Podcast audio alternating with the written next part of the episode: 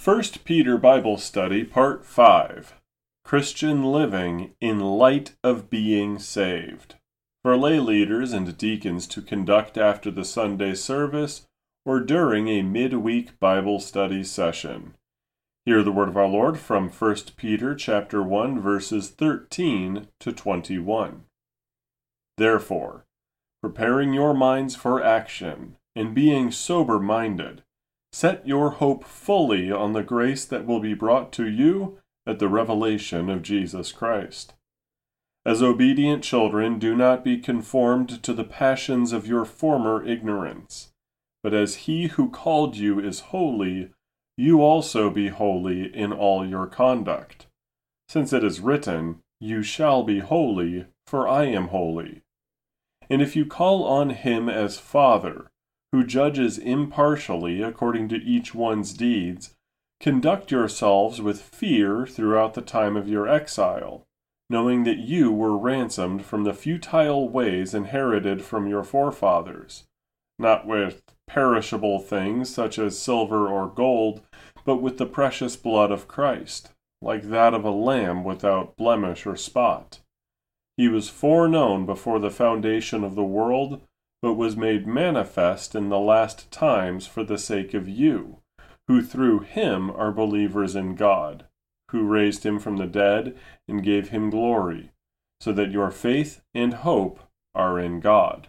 This is the word of our Lord. Thanks be to God.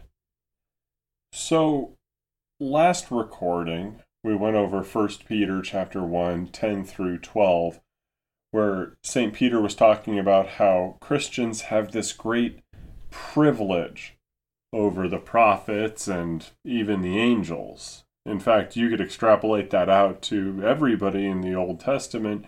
We have this advantage or this privilege that they did not have, namely the fullness of the gospel we have a kind of clarity that gives us a lot more to hold on to.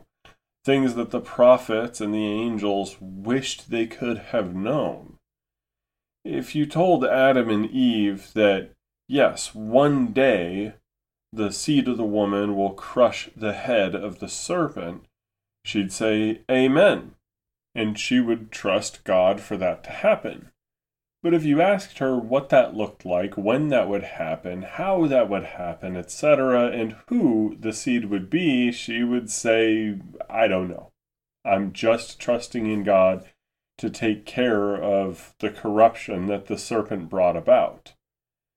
You and I, however, we understand the forgiveness of our sins. We understand Christ, the Son of God, the Logos, coming down from heaven, becoming a man the incarnation and dying on a cross for our sins, raising on the third day to defeat death, to defeat sin, death, and the devil. That's our Lord Jesus. We understand that. We have a whole lot more revelation given to us. And the prophets, well, they learned eventually that they were serving us. They were ministering to us with their prophecies, not themselves. So we have all these wonderful privileges over former saints and even angels. But with that, well, a privilege implies a certain attitude, a kind of responsibility that the believer must have, especially in reading and understanding the scriptures. Because of what St. Peter says in 1 Peter 1 10 through 12, we Lutherans do hold to New Testament primacy over the Old. We don't do what a lot of Reformed and Baptist thinkers do of starting with the Old Testament and building up to the New precept by precept. Mm-mm. We look at all of the Old Testament through the lens of the New Testament. And there's further implications and outworkings of this grace, this divine privilege given to us with the fullness of the gospel. Today's passage, 1 Peter 1 13 through 21, begins what that looks like. How we live life as Christians with that full understanding of the gospel. It is the beginning of what we would call the therefore passages. how the believer lives his life in light of being saved. Now, we do hold to three uses of the law, and St. Peter is all about the third use of the law. Because I am saved, now I want to obey God's commandments out of gratitude and recognition for what God has done for me and to me. Here, in 1 Peter, he is all about the interaction between the third use of the law and the gospel that inspires it. So we get to our commentary here, verse 13. Therefore, preparing your minds for action and being sober minded, set your hope fully on the grace that will be brought to you at the revelation of Jesus Christ. Now it starts with the word therefore. And I know it sounds corny, but it's true. Whenever we see the word therefore, we have to ask, what is the therefore there for? Well, to put it simply, the following verses, the passage we read today, are predicated on this privilege that the Christian has, the position we are in, having received the gospel in its fullness. So St. Peter opens this passage by giving us three directives on account of that privilege. And first, the believer must be prepared for action or ready to do as God wishes for him to do in any given circumstance. Now, the specific Greek phrase suggests preparation to do battle. Uh, Ana zosamenoi tas osomos tes dianoias. It literally means having girded up the loins of the mind what is girding your loins? Well, in ancient times, you'd have longer robes that you'd be wearing, and if you had to go into battle, well, they didn't exactly have shorts back then.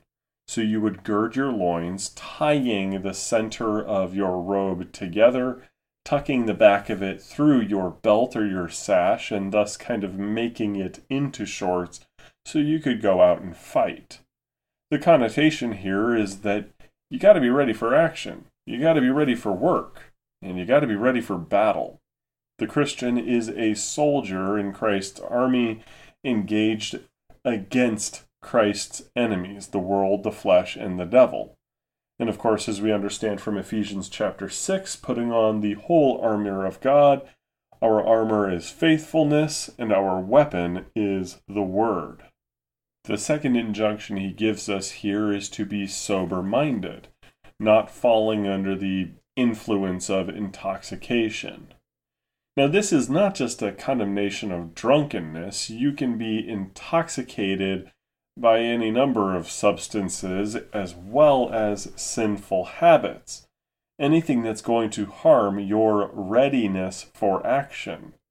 You see, a soldier or a worker can gird his loins for battle all he wants, but if he's drunk, or high, or distracted by uh, pretty girls that he's lusting after, he's not going to be a very good soldier or worker, will he?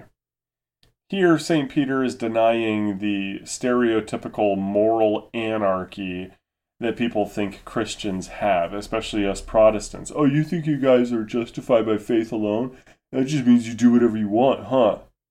No, he who has the privilege of receiving the fully revealed gospel is also called to take God's side and serve God with discipline. Now, this calls for faith, and particularly the kind of faith that sets your hope or your anticipation on the promises of Christ. What makes it worth it to try to please God? Well, because he saved you, because Jesus promises he is going to come back and he's going to bring us eternal life at the resurrection. Uh, death is no longer something that scares us as Christians if we really do put as much anticipation as possible in Christ's return and paradise. Now, the next couple of verses, verses 14 through 16, say, as obedient children, do not be conformed to the passions of your former ignorance. But as he who called you is holy, you also be holy in all your conduct, since it is written, You shall be holy, for I am holy. So if you're declared a child of God, then you should conduct yourself accordingly.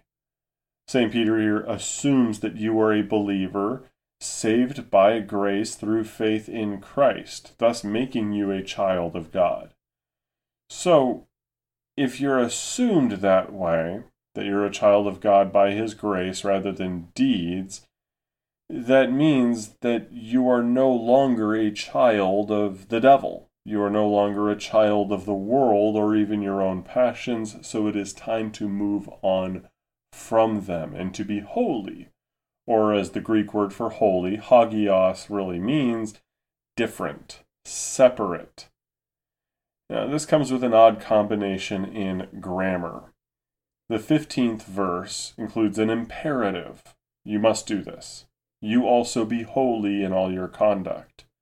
The 16th verse includes a future tense indicative conjugation. You shall be holy, for I am holy. Now, to be holy, again, is to be different or separate. First, St. Peter tells us we must be separate. You have to do this. This is your command from the apostle. And we have to do this in our conduct. But then he cites Leviticus 19, verse 2, in which God's promise to his people is that they will be holy on account of his holiness. So, on the one hand, we are commanded to be holy. On the other hand, we are told that all of that is going to happen anyway. So, this means that St. Peter intends for you and I as Christians to participate in something that is promised to those who are saved anyway. If God says that we will be holy, then holy we shall be. The process of this happening to us is called sanctification. The believer, on account of the activities of the Holy Spirit, becomes more righteous, less prone to sin, and more devout over time. But the expectation from St. Peter here is that we should participate in that process of sanctification, walking and working in cooperation with God in everything he's doing in our lives.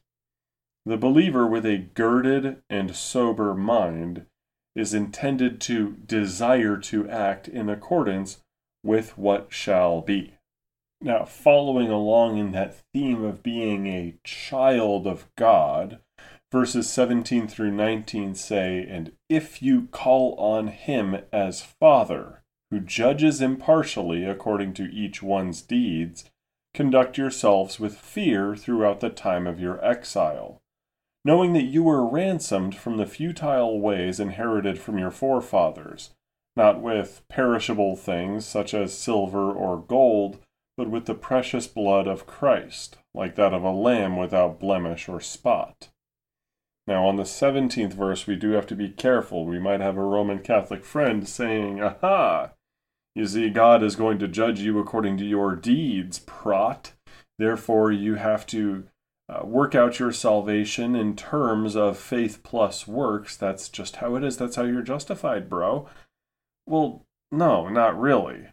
Verse 18 says that you were ransomed from the futile ways inherited from your forefathers, and you were ransomed through and with the precious blood of Christ.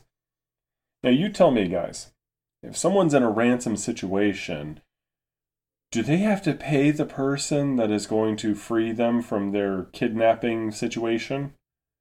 Does a police officer coming to rescue you from your kidnapping say, uh, buddy, listen, uh, before you try and get this guy his ransom here, uh, you kind of got to earn your way back to the fold of society? No, they just save you from your situation. So, what do we mean then when we say God judges impartially according to each one's deeds? Well, if you look at Hebrews 12 and if you look at the discipline of God, God looks at what you do in this life and he treats you accordingly. If you are in sin, if you have these bad habits, your mind isn't properly girded, and you are not living sober, God will discipline you as a believer because you are his child. This is why St. Peter says we have to conduct ourselves with fear throughout the time of our exile. It's the kind of fear that a child has for his father. If I misbehave, the father is going to discipline me. If I behave well, he will reward me. It's just a statement of fact here. This is talking about this life. Now, with that said, because we don't purchase being ransomed and we're not responsible for freeing ourselves from the kidnapping or the captivity we were in, he does say that we are in exile. We're children having been taken captive by sin, death, and the devil, and though the ransom has been paid, the ransom for the wrath of the Father paid by the blood of Christ, and the price being death, which he paid for us, we're still not fully delivered yet from the sufferings and temptations that Christians are subject to here in the world. We're not home yet. Before we return from this captivity, this exile that all Christians are under, we are to work with the understanding that our Heavenly Father expects us to be exemplary and holy exiles.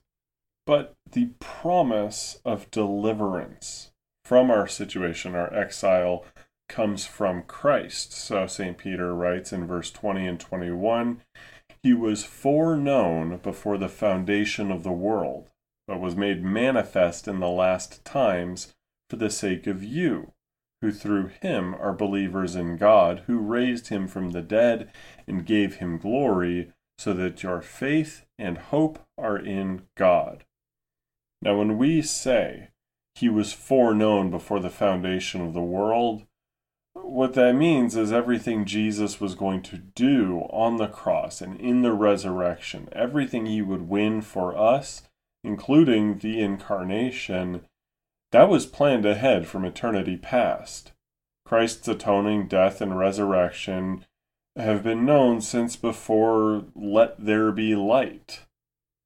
Now, some of us are going to ponder how that works, and we're going to be very, very curious, especially because the gospel's first a promise appears to be a reaction to the fall in Eden, Genesis 3, verse 15. But we've got very little to wrestle with here. God knew that free creatures would inevitably fall from a position of untested righteousness. But on the other hand, forcing persons to make decisions according to righteousness destroys their personhood. And God wants to be worshipped by persons, not objects. Or as the Formula of Concord, uh, Part 2 in the Solid Declaration calls it, blocks. So God wanted to create the best possible world. But he wanted to do it through means and through a process, and understanding that this was going to happen the fall of mankind, sin entering into the world because of, well, freedom inevitably leading to bad uses of freedom. He set in motion a plan of salvation. He knew that this would happen. So, the way God sees it is this is the best possible way to achieve the best possible world where free persons worship God in spirit and in truth, and having recovered or been saved from sin, death, and the devil, are no longer affected by any sort of temptation to misuse their freedom. Now, people might find it more confusing that St. Peter gives us a soteriological statement in verse 21 he says that through Christ we are believers in God. Now, St. Paul has said previously in Romans 10:17 that we are brought to faith through the word, hearing the word concerning Christ.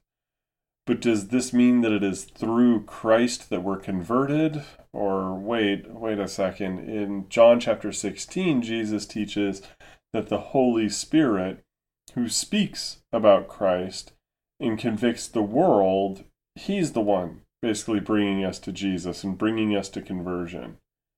But then again, since this is a plan of the Father, shouldn't we say that our Heavenly Father is the one decreeing conversion with Christ and the Holy Spirit playing subordinate roles to accomplish his dictates? Okay, we are around and around and around we go. Entire denominations have been founded upon trying to answer this question regarding predestination and conversion and regeneration. How does all of this work?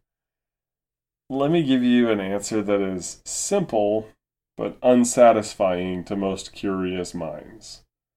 God the Father sent our Lord Jesus, that we might, through the forgiveness of sins and the regeneration of baptism, come to our Father in faith and trust. In a word, we would not be believers in the true God if God had not sent his Son to die for our sins. And we would not receive this forgiveness without the proclamation of the Word inspired by the Holy Spirit in the washing of regeneration, which restores the image of God in us. Now, rather than, say, the Reformed version of a regimented group of selected elect, all three members of the Trinity are involved in conversion and salvation. But not in the sense of subordination theology, in the sense that each member of the Trinity is playing a role in taking you, somebody who formerly was not a believer, just entrapped and enslaved in darkness, in turning you into a believer, refreshed, renewed, strengthened, your will has been freed. Now you can make real choices and glorify God with them. We follow the law of liberty, as St. James says. All three members of the Trinity play an integral role to making that happen. But none of us would be Christians. None of us would even be believers in the true God if the Father had not sent his Son to die for our sins. And St. Peter wants to highlight that, saying, hey, you want to trust in the true God for your salvation and for your daily bread and for everything that you have. But let's talk about how Jesus plays into that and advances that in you, brings about that faith through his atoning work. Otherwise, I mean, it wouldn't really matter what you believed, because your belief counts as nothing before God if it is not predicated on faith in his only begotten Son, Jesus Christ. Remember, St. Peter constantly brings together and juxtaposes and talks about the interaction between the gospel and the third use of the law. Now, without the gospel, we don't really have much of a motivation for obeying God beside fear, like fear of punishment, absolute terror, death, and everything. But in highlighting the work of Christ in us and through us and for us, He's always going to bring everything back to Jesus. And this is a theme that is always going to be repeated in 1 Peter always bringing everything back to Christ, what He has done, and how we live accordingly. All right, guys, next week we will be going over more of it, and I'm excited. I'm enjoying this. Until then, our Lord bless you and keep you. Amen and amen.